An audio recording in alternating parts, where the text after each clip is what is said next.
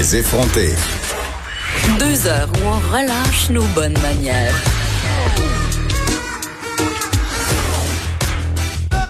Cube Radio. Je suis avec Alain Pronkin, notre spécialiste des nouvelles religieuses préférées, du moins le mien, parce qu'on va discuter euh, de cette réouverture euh, des lieux de culte qui va se faire euh, dès lundi quand même et de la reconstruction de la cathédrale Notre-Dame de Paris qui vient de recommencer. Monsieur Pronkin, bonjour. Bonjour Geneviève. Je suis contente de te retrouver, Alain. Oui. C'est longtemps. OK. Euh, ben avec le confinement, là, c'est pas évident. Ben oui, puis tu sais, en plus, là, faut que je plaide coupable. Là, je, je fais une petite confession. tu sais Oui. que là, bon, évidemment, on va se parler ensemble de la rouverture des lieux de culte. Tu sais qu'au tout début du confinement, Oui. j'avais été obligée euh, de, de faire une, une citoyenne délatrice de moi et d'appeler la police parce qu'il y avait des rassemblements religieux dans l'église en face de chez nous et je m'étais sentie tellement mal. Alain, je me sentais comme une collabo. Oui, mais, mais ça a commencé comme ça, effectivement, Geneviève. Souviens-toi, en Corée du Sud. Oui. En Corée du Sud, qui est un pays où ça a très bien été, si on peut parler du confinement, ça a commencé avec une secte religieuse qui avait dit à tous ces gens, bon, on collabore pas avec les autorités, puis on fait nos réunions, puis c'est des gens qui venaient de la région contaminée en Chine, qui étaient partis là-bas et qui étaient revenus, Mhm. et ils refusaient de collaborer, et ça a donné quoi? Une éclosion qui a commencé dans cette secte religieuse en Corée du Sud et qui a alimenté, ben, ou quand même, euh, la Corée du Sud, une chance que les autorités ont agi à temps, mais ça a commencé dans un lieu de culte. Mais tu sais, Alain, ici aussi, on a eu des cas là, quand même euh, au sein des communautés assidiques là, qui refusaient de croire, entre guillemets, à la COVID-19 et continuaient à se réunir, euh, à, à faire des, des trucs de famille, des cérémonies. Euh, on a fait euh, on a fait face à ça, nous autres aussi. Là. Oui, ben on l'a eu euh, à- au nord de Laval, là, euh, voyons. Là, Dans, dans la Euh, communauté assidique. Euh, Bois des Filions, c'est ça? à Bois des- Hmm. euh, pas, de Bois des Filions, mais je. Oh, on me fait signe que non, non. Bois On, va, brillant. on aura À notre Bois brillant. réponse. À Bois-Brillant, c'est ça. À Bois-Brillant. c'est ça. Merci. On en a eu aussi. Parce que le, le- toujours, c'est que dans les communautés religieuses, comme c'est pour ça que dans les lieux de culte, c'est que les gens sont quand même, il y a une proximité, il y a des échanges, il y a de la communion chez les catholiques, tout ça, et il peut y avoir contamination quand même assez rapide, et c'est pour ça qu'on a fermé. Mais partout, là. Tout a Oui, fermé, toute la confession. planète, La France, l'Italie. Écoute, en Italie, on faisait les messes sur les toits des églises. Parce que tout le monde sortait sur son balcon. Fait que les prêtres avaient décidé, bon, on va faire des messes. Là, OK, le- on va se dire, Alain, le besoin pour la religion est pas égal partout. Hein? On va se le dire. Je pense pas que si on faisait des, euh, des messes chez toi, il y aurait foule. Ben, peut-être Euh, des curieux. Peut-être la première soirée, Ouais, oui. c'est. Juste pour voir. Voir. Mais on a eu ça, on a eu en France, c'était fermé. Et le, le gros drame qu'il y a eu avec la fermeture des lieux de culte, parce que quand même, ça a été accepté par toutes les religions. Mhm. Toutes les religions, que ce soit l'islam, que ce soit le judaïsme, que ce soit les catholiques, ça a été accepté. Euh, mais bon, c'est sûr, aux États-Unis, il y a quelques églises évangélistes qui ont dit, nous, on l'accepte pas. Mais le grand manque qu'il y a eu, ça a été pour les funérailles Ben oui, ça, c'est pour les épouvantable. quand les gens parce que c'est là que ça a été épouvantable. Déjà, écoute pour pour la majorité des Québécois ne pas pouvoir aller voir un proche qui est en train de mourir, qui est en Mm. fin de vie, ne pas pouvoir aller lui parler, ne pas pouvoir aller dans un CHSLD parce que ta grand-mère ou ton arrière-grand-mère a le COVID, puis tu peux pas, t'as pas accès. Et en plus, tu te fais dire, ben, il y a les funérailles, oubliez ça, ça va aller peut-être dans 4, 5, 6 mois. C'est extrêmement dur pour les gens parce que c'est, c'est, c'est, c'est- on est dans l'émotion à 100%, là. On n'est pas dans la, je sais pas que je veux dénigrer la messe du dimanche, mais on n'est pas à la messe du dimanche. On est dans quelque chose d'excessivement signifiant pour les gens. Donc, la fermeture des lieux de culte, ça a été dur, mais ça a été dur partout. Et là, on est aux phases où on ouvre. Là, c'est les réouvertures qui commencent. On va rouvrir les lieux de culte un peu partout. On a commencé en France. On on va commencer au Québec, là. Euh, moi, ça m'a fait sourire quand j'ai entendu le lundi. Pourquoi est-ce qu'on n'a pas fait ça un dimanche? Mais en tout cas, qu'on recommence. Mais c'est pas, ça sera pas du n'importe quoi. Ça veut dire qu'il va, faut que la distance soit là. Il y aura pas de, d'eau bénite dans les bénitiers. Euh, il, il y aura pas de Ouais, communion c'est-tu qui fini- va Attends, là, est-ce que tu finis, Alain, les, euh, parce que là, euh, on le sait, là, l'Église en arrache un peu au Québec, en en déplaise à certains, là, euh, en- légèrement en perte de vitesse, je, je peux Oui. me permettre. Euh, si tant est qu'on faisait maintenant euh, des baptêmes collectifs hein, pour rentabiliser, Oui. si on veut, l'événement, là, Ben, on le peut penser... Été un peu collectif. là. Non, mais on baptise plusieurs familles en même temps. Moi, je voyais pas ça dans mon temps. Moi, j'étais baptisé tout seul. Mes cousins, cousines Oui. baptisés tout seul. Maintenant, on bassin, baptise quatre, cinq familles en même temps, Oui, les toujours, bébés. ouais. Là, on pourrait être porté à penser qu'on va revenir à la, au bon vieux baptême en solitaire? Hum, je pense que oui. Ben, dans mon temps, on faisait même ça à l'hôpital. Tu étais baptisé à l'hôpital. Oui, parce que si tu mourais mort-né, t'a- t'allais dans les limbes. Oui, c'est ça. Mais là, pas les ça. limbes, ça a été aboli. Ça a Ouais, été aboli, les limbes. Fait que là, il n'y a plus de danger pour ça. Mais c'est vraiment une réalité chez les gens. Euh, c'est la, la messe. euh, OK, là, écoute, la, imagine s'il y avait eu une messe de Noël. T'as pas la messe de Noël. C'est la messe de minuit. Il y a encore Mhm. beaucoup de gens qui vont. Euh, Pâques, ça a été vraiment un événement où on n'a pas eu la messe de Pâques. On Et s'était parlé Pâques, à ce moment-là. Oui, Oui. on ça avait même pas eu lieu, là. Ça n'avait pas lieu. Et on a rempli les messes. Euh, On a rempli, pardon, les églises. Mm. Donc, tu es, prêt avec cette ouverture-là qui va y aller tranquillement, mais je pense qu'il va être le plus important, ça va être les cérémonies funèbres, ça va être les funérailles, ça va être les prêtres. Déjà, nous, dans notre famille, bon, la, la, la, la mère de Francine est décédée, puis déjà, on a réservé notre prêtre pour une cérémonie religieuse. Elle est décédée au mois de euh, euh, au mois de mars, la mère à Francine, au début du COVID. Votre femme. Et là, oui, de, de, de, de la mère de Francine, de Oui, mon épouse. oui. Bon, elle est décédée du COVID en CHSLD à Verdun et ça va avoir lieu bientôt. Puis on va respecter ses volontés. Elle voulait que ses cendres soient à tel endroit, puis on va faire ça. Fait Bon. que vous avez dû attendre. Oui, et euh, il y a personne qui a été capable de voir Françoise avant son décès. Ben, je dis Françoise parce qu'on l'appelait toujours Françoise. Il y a personne qui a été Oui. capable de la voir avant son décès. Ouais, puis ça c'est C'est quand même dur pour les familles, pour les euh, excessivement difficile de, de, de, vivre ces, ces, ces choses-là.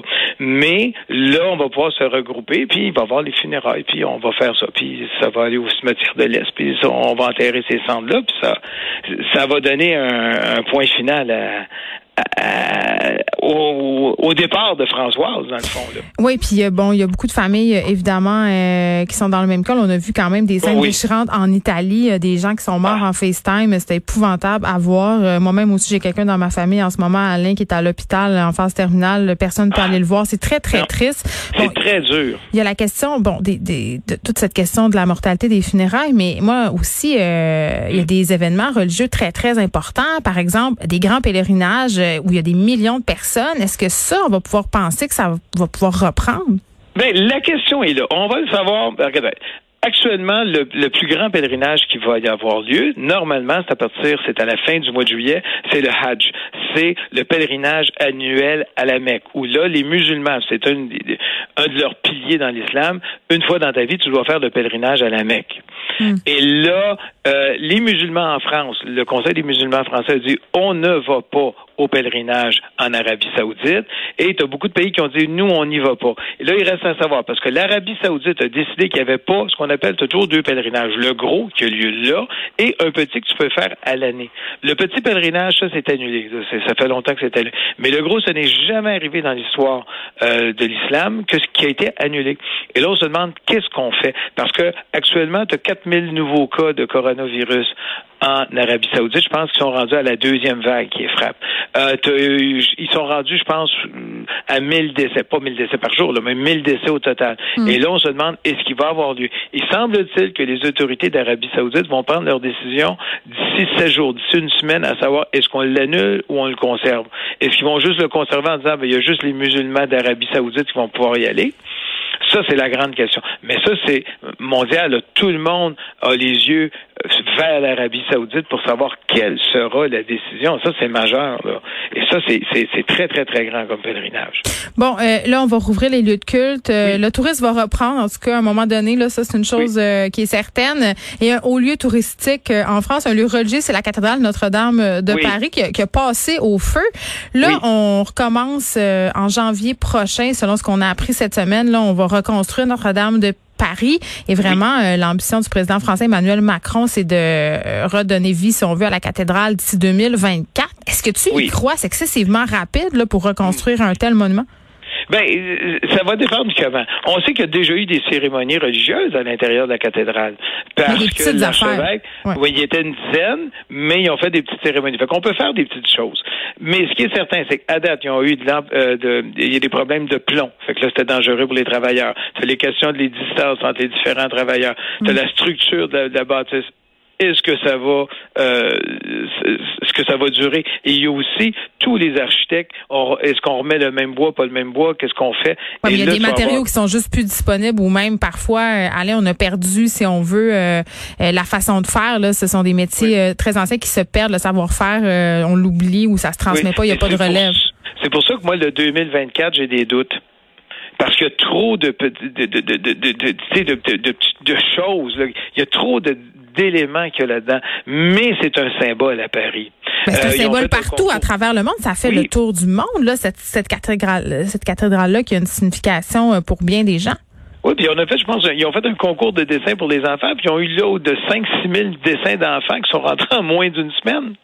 Ben pour la reconstruction de la cathédrale. Donc, il y a beaucoup, donc les yeux des, des, de, de, toute la France vont vers cette cathédrale-là. Puis pour Macron, c'est essentiel de refaire ça et que tout le monde soit satisfait. Mais 2024, moi, j'y crois pas. C'est trop grandiose, c'est trop important. Tu peux pas arriver. Écoute, là, on est, on est, on est juste dans Écoute, l'incendie est arrivé en 2019, euh, au printemps 2019, mm.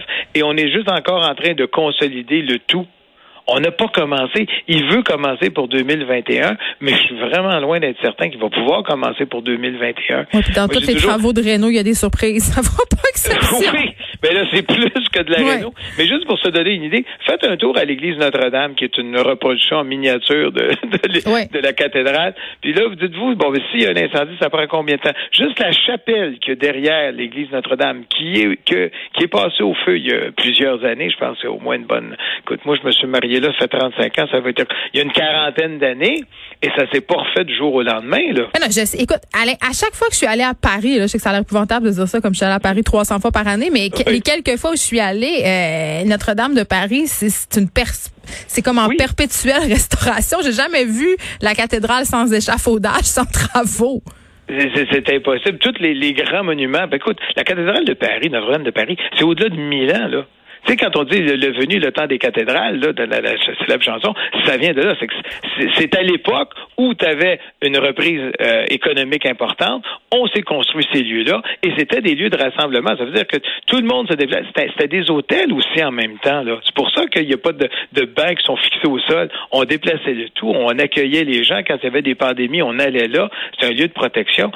Donc, c'est des lieux qui sont tellement chargé euh, par toute la population. C'est, écoute, les, gens sont marqués par ça, mais c'est, mais c'est quelque chose. C'est, vraiment une construction là. C'est, grandiose. Moi, je vais te faire une confession, une autre. C'est la chronique où je me confesse.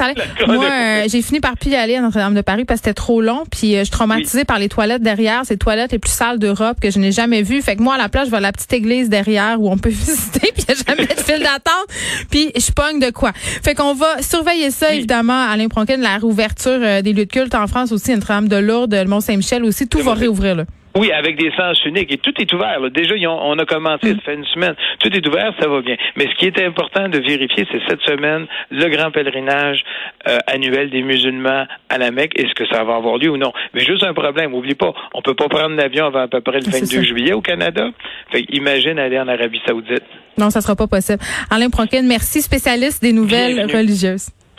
Bienvenue, Geneviève. Bonne journée. Bonne journée. Venu le temps des cathédrales, le monde est entré